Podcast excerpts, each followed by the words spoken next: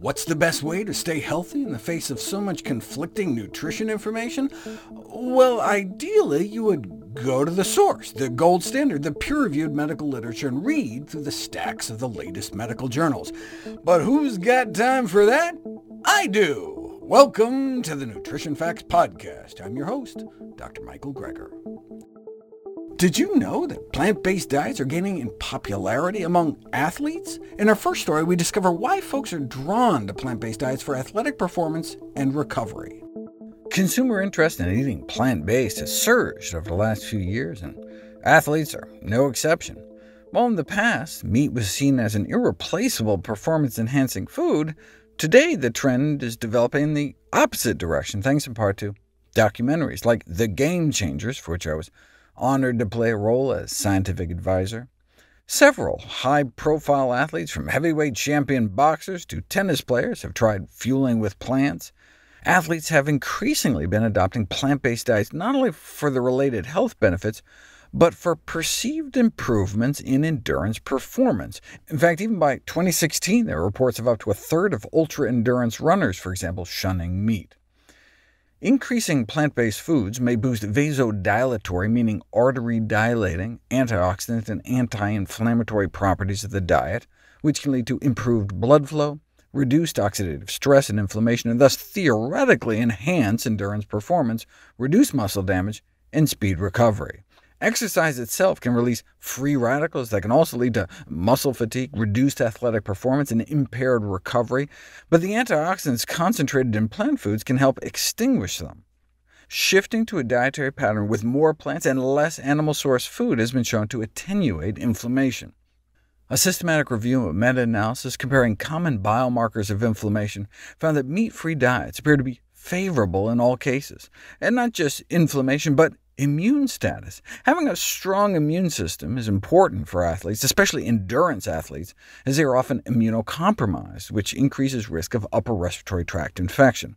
After a marathon, there can be about a six-fold higher odds of coming down with an infection, and after an ultramarathon, as many as 68% fall ill within the ensuing two weeks. But hey, a better immune system could translate into less illness, which means more time training for the plant-based athlete, though this is yet to be studied directly.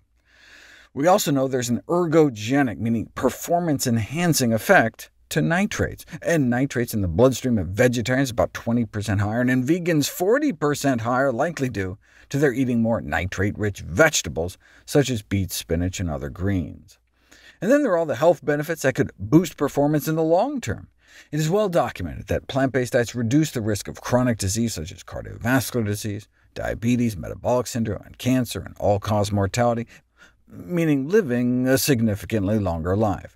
But do high-performing athletes really need cardiovascular protection? Surprisingly, endurance athletes may have more advanced atherosclerosis, more heart muscle damage, compared to sedentary individuals. Male athletes had a higher percentage of atherosclerotic plaques in their coronary arteries compared with sedentary males a higher prevalence of high coronary artery calcium, a greater number of atherosclerotic plaques, including multi-vessel plaques, and a greater proportion squeezing off blood flow more than 50%. Marathon runners found to have increased total atherosclerotic plaque volume, calcified plaques, non-calcified plaques, paradoxically worse atherosclerosis in their coronary arteries which may then translate into more damage to the heart muscle itself, three times more than matched sedentary individuals. They are running the risk of coronary events. It's the kind of heart damage you see after heart attacks. But wait, uh, why? Why do studies show that well-trained athletes are at significant risk for atherosclerosis and heart damage? It may not be because they're overstressing their heart with movement, but rather overstressing their heart with saturated fat and cholesterol. Endurance athletes can eat 5, 6, 7,000 calories a day, so if you're eating twice the Big Macs, no wonder their poor hearts are getting hammered. That's where plant-based diets come in, the only diet shown to be able to reverse the progression of heart disease in the majority of patients. Yes, such diets may also contribute to improved performance and accelerated recovery, but uh, most importantly, will allow you to recover and maintain your long-term health. Athletic performance suffers when you're dead. In our next story, we look at the benefits of reducing acid-forming foods and boosting alkaline-forming foods. Theoretically, bathing your muscles in an alkaline environment should enable faster acid removal from muscle cells, uh, delaying the muscle fatigue that's due to the buildup of lactic acid in the muscle. Given these buffering effects, no wonder sodium bicarbonate, in other words baking soda, has been found to have such significant ergogenic or performance-enhancing effects on muscular endurance. The problem with loading with baking soda is that it frequently causes severe gastrointestinal distress, and at standard doses you could easily take in twice the recommended upper daily limit of sodium in just that one load. Therefore, what about a low-acid diet, which focuses on high intakes of fruits and vegetables? That may be an attractive alternative to bicarbonate loading for improving anaerobic exercise performance, meaning short burst activity like sprinting. Today's diets are acid-forming, meaning higher in animal foods with fewer vegetables and fruits, whereas in general the alkaline-promoting diet is centered around whole plant foods, with few processed foods and less meat, dairy, and eggs, which are accepted as acid-forming foods. Although alkalizing chemicals, such as sodium bicarbonate, have been shown to consistently improve performance, alkalizing diets do not demonstrate the same effect. A review of 10 studies that investigated the effect of high versus low dietary acid loads on athletic performance did not find consistently improved exercise performance at maximal or submaximal exercise intensities. However, maybe they just didn't go alkaline enough? For example, in this study, they had people eat more fruits and vegetables and less meat, cheese, cereals, and eggs, uh, but saw no difference in any performance-related parameters. But a sufficiently alkaline diet is characterized by the production of alkaline urine, a pH of P at least 7 or higher. If you look at what the participants achieved, most failed to meet the benchmark, so their diet may just not have been alkaline-forming enough. In this study showing enhanced 400-meter sprint performance, they were able to swap out enough meat, eggs, cheese, and cereal products, and swap in enough fruits and vegetables that they were just barely able to make 7, and they did get a little performance boost, suggesting that it's possible to improve sprint performance by consuming alkalizing natural foods and beverages without the ingestion of baking soda. Thus, an alkalizing diet may be an easy and natural way to enhance performance, However, the performance enhancement was only about 2%, just a few seconds. But check out this study. Same general strategy, more fruits and vegetables, and less of the acid-promoting foods such as meats, cheeses, and refined grains, but they weren't messing around. Six to eight cups of vegetables, plus more than four servings of fruit a day, got their urine up over 7 and a 21% performance enhancement. I mean, that's extraordinary. Now, this doesn't necessarily mean it has anything to do with the pH. I mean, they ate more vegetables, which contain dietary nitrates, which alone acutely improve exercise performance. It's possible that nitrates might have enhanced exercise performance during the low-acid trial. However, that would entail extracting more energy from every breath, and they didn't find that. But anytime you make huge changes in people's diets, it's hard to pinpoint exactly what made the critical difference. But these extra benefits are a feature, not a bug, I mean, because a, a more alkaline-forming diet is rich in fruits and vegetables and deplete of many unhealthy foods. A low-acid diet can not only provide exercise performance benefits, but might also reduce chronic disease risk. Any performance benefits in non-athletes?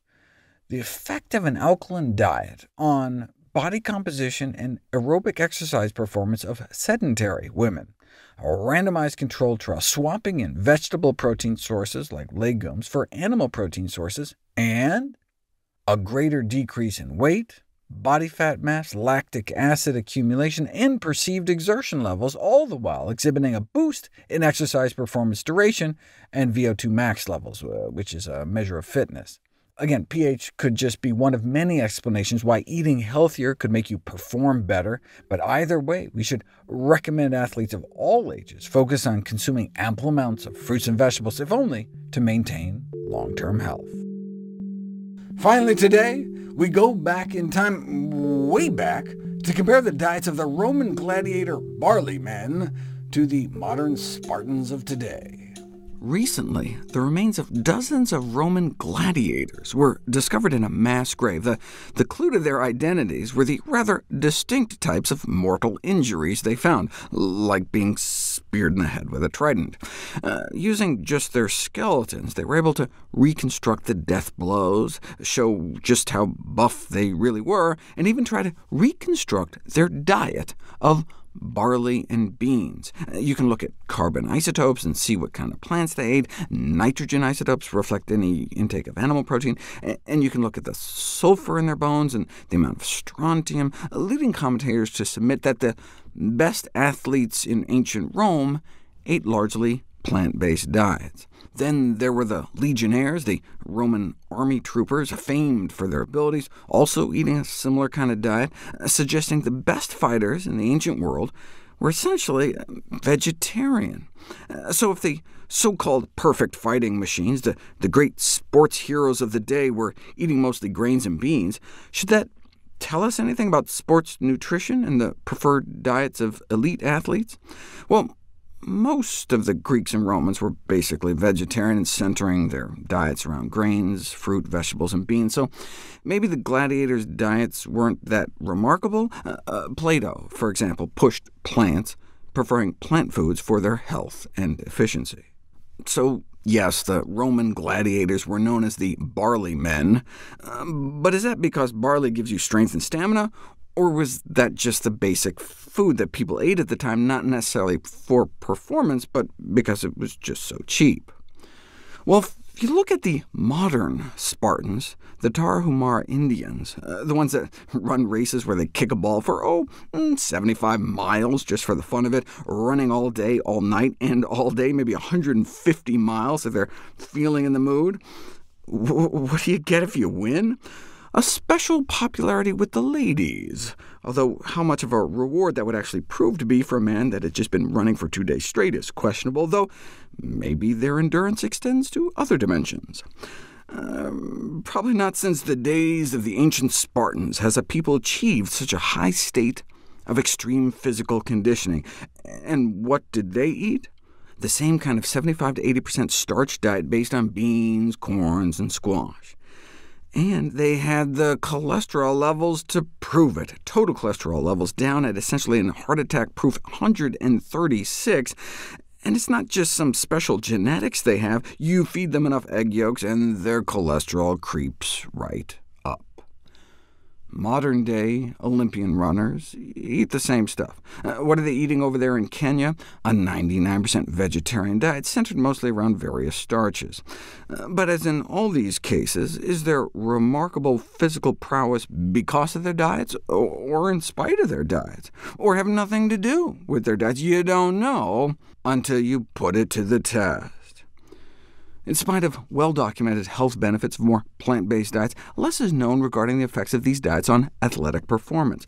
So they compared elite vegetarian and omnivore endurance athletes for aerobic fitness and strength, so comparing oxygen utilization on the treadmill and quad strength with leg extensions, and the vegetarians beat out their omnivore counterparts for cardiorespiratory fitness, uh, but their strength didn't differ, uh, suggesting in the very least that vegetarian diets don't compromise athletic performance.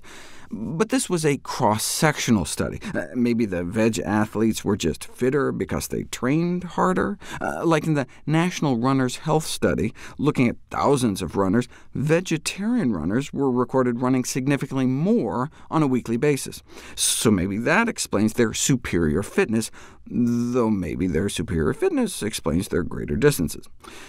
Other cross-sectional studies have found no differences in physical fitness between vegetarian and non-vegetarian athletes, or, or, even worse performance, as in this study of vegetarian athletes in India. Of course, there could be socioeconomic or other confounding factors. That's why we need interventional studies to put different diets to the test and then compare physical performance, which we'll explore next. In 1896, the aptly named James Parsley evidently led a successful vegetarian cycling club to victory, their competitors evidently having to eat crow with their beef. Evidently some Belgian put it to the test in 1904, with those eating more plant-based supposedly lifting some weight like 80% more times, uh, but I couldn't find the primary source in English. This I could find, though, a famous series of experiments at Yale, published more than a century ago, on the influence of flesh eating on endurance. 49 people were compared, regular athletes, mostly Yale students, vegetarian athletes, and then just sedentary vegetarians. The experiment furnished a severe test of the claims of those flesh abstainers.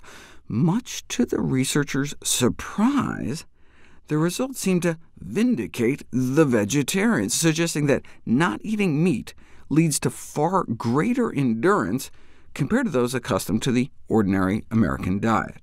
Check it out. The first endurance test was how many minutes straight you could hold out your arms horizontally. Flesh eaters versus flesh abstainers. The regular Yale athletes were able to keep their hands out for about 10 minutes on average. It's harder than it sounds. Give it a try.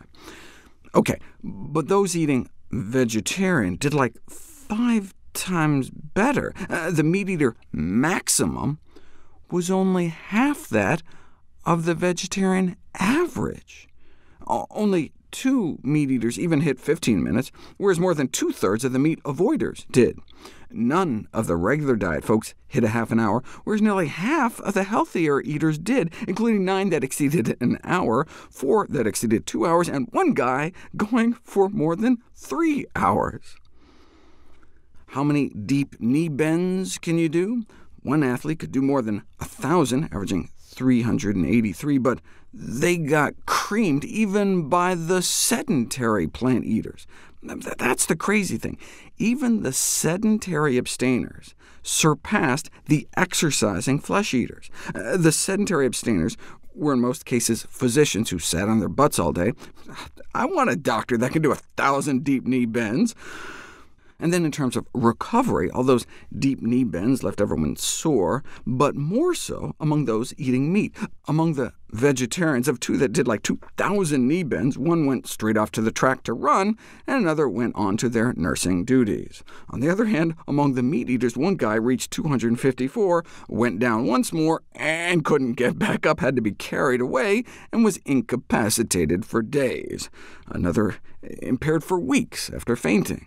It may be inferred without reasonable doubt, concluded the once skeptical Yale researcher, that the meat-eating group of athletes was very far inferior in endurance to the vegetarians, even the sedentary ones. What could account for this remarkable difference. Some claim that flesh foods contain some kind of fatigue poisons, but one German researcher who detailed his own experiments with athletes offered a more prosaic answer. In his book on what looks like physiological studies of Uber-driving vegetarians, I told you I only know English.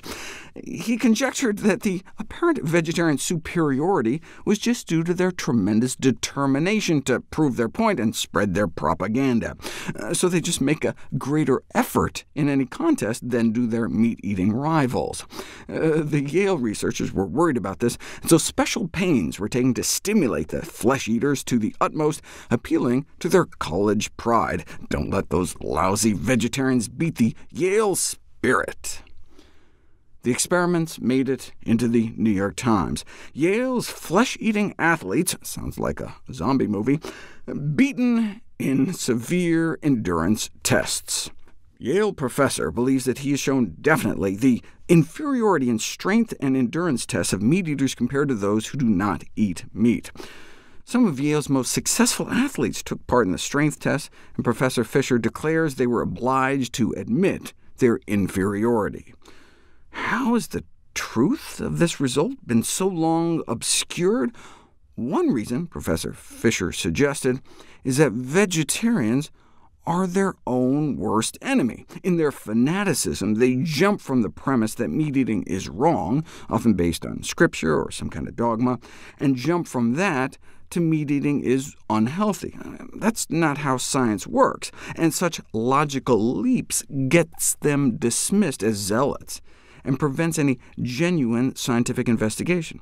Lots of science, even back then, was pointing a distinct trend towards more plant-based eating, and yet the word vegetarian, even 110 years ago, had such a bad preachy rap that many were loath to concede the science in its favor.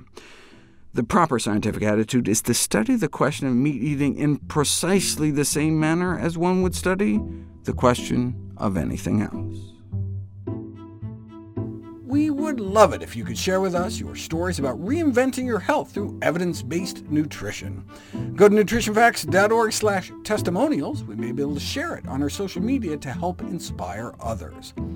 To see any graphs, charts, graphics, images, or studies mentioned here, please go to the Nutrition Facts podcast landing page. There you'll find all the detailed information you need, plus links to all the sources we cite for each of these topics. For a vital, timely text on the pathogens that cause pandemics, you can order the ebook, audiobook, or hard copy of my latest book, How to Survive a Pandemic. For recipes, check out my new How Not to Diet cookbook. It's beautifully designed with more than 100 recipes for delicious and nutritious meals. And of course, all the proceeds I receive from the sales of all my books go to charity. NutritionFacts.org is a nonprofit, science-based public service where you can sign up for free daily updates on the latest in nutrition research via bite-sized videos and articles. Everything on the website is free. Uh, there's no ads, no corporate sponsorship, no kickbacks. It's strictly non-commercial, not selling anything. I just put it up as a public service, as a labor of love, as a tribute to my grandmother, whose own life was saved with evidence-based nutrition.